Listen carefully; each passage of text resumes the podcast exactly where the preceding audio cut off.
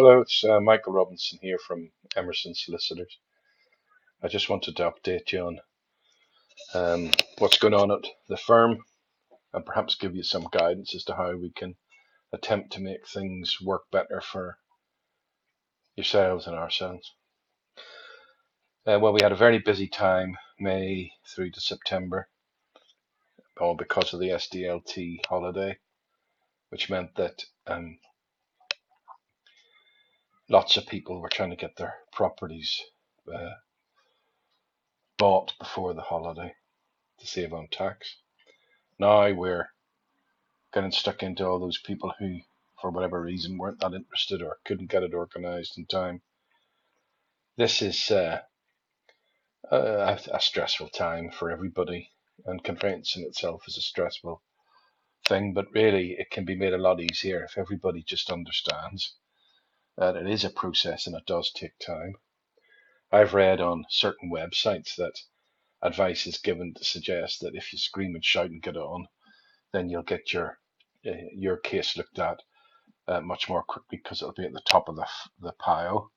Uh, that just won't happen. It just will not happen at my firm. If you start doing that, you'll be asked to leave and go somewhere else. The reason being that we've entered into a contract We've entered into a contract that sets out terms and conditions. We provide to you uh, an information as to how long things take, and they won't be made to go any quicker just because you decide to scream and shout. So that won't happen. If you send an email, you can expect to get a response within five working days.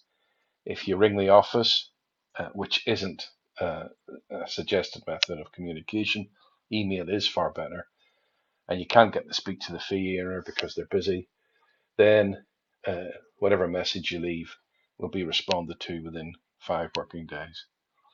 Uh, that's a, a system that I imposed upon the firm because I wanted to make sure that all clients were dealt with equally, and uh, I also needed to control the workload of the people I employ uh, so that they were able to undertake their work in an appropriate and professional way and provide a good service to all of our clients.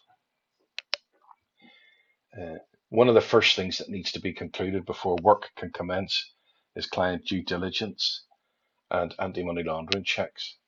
It is not possible for us to start work on a file until that is done. That involves us satisfying ourselves as to your identity, as to the source of funds, which of course includes the deposit. So if someone's lending you the money, we need to see their bank statements and we need to see how they've accumulated that money through uh, the savings account or uh, some other explanation. For instance, they may have sold a house or property and they're giving you some money towards the purchase of your property. So the point is that it's not just good enough to produce a bank statement showing £10,000 coming in and and then a week or so later, that money going out straight into your bank account. We need to know from where the money came. We need to know how they accumulated it. And then source of wealth, that's just our assessment as to whether or not you are the sort of person who could be involved in such a transaction. So, how is it that you, as a 21 year old or 21 year old, are about to buy a million pound house? Now, we've had something like that in the past, and the reason was the person's relative had died and left them an ex- exceptional amount of money, and they were able to buy a very large house, and they were able to produce to us letters from solicitors, which we could get verified, and uh, documentation to show that they had received that money as beneficiaries, as a, that she had received that money as a beneficiary. So it's not difficult if the evidence is there. Where we get the biggest pushback is when people, for some reason, just don't want to show it to us for some cultural reason or they think we're going to misuse the data, well, then unfortunately we have to say we cannot proceed. It's as simple as that. The fact that you don't want to provide it or that whoever's lending you the money doesn't want to provide it, the information that we need, then it ends. We can't just ignore it. And this isn't guidance like there was with coronavirus. This is the law. These are regulations that actually set out what we are required to do. And I'm going to comply with them. If you have an issue with it, then you get in touch with me. Uh, I'm the solicitor that's in charge of the firm. I'm one of the directors, and it's my decision, it's my responsibility because I'm the compliance officer for legal practice. I'm a money laundering compliance officer. So don't take it out on my staff. Contact me. Uh, so uh, we've uh, employed a few more people in the office, which is good. Uh, we continually assess how we do things. We're continually trying to improve things. Many years ago, I adopted the Japanese uh, philosophy of Kaizen so that we are able to continually think about how we can make things better, not just for ourselves, but for our clients. At the core of Emmerson's is a belief that empathy is a very important uh, emotion or consideration, if you like, to bring to any legal transaction. Without empathy, uh, we are nothing, in my view. And in return, all I ask is for our clients and other people involved with the firm uh, to be empathic as well. It's not difficult and it makes things go along a lot more smoothly.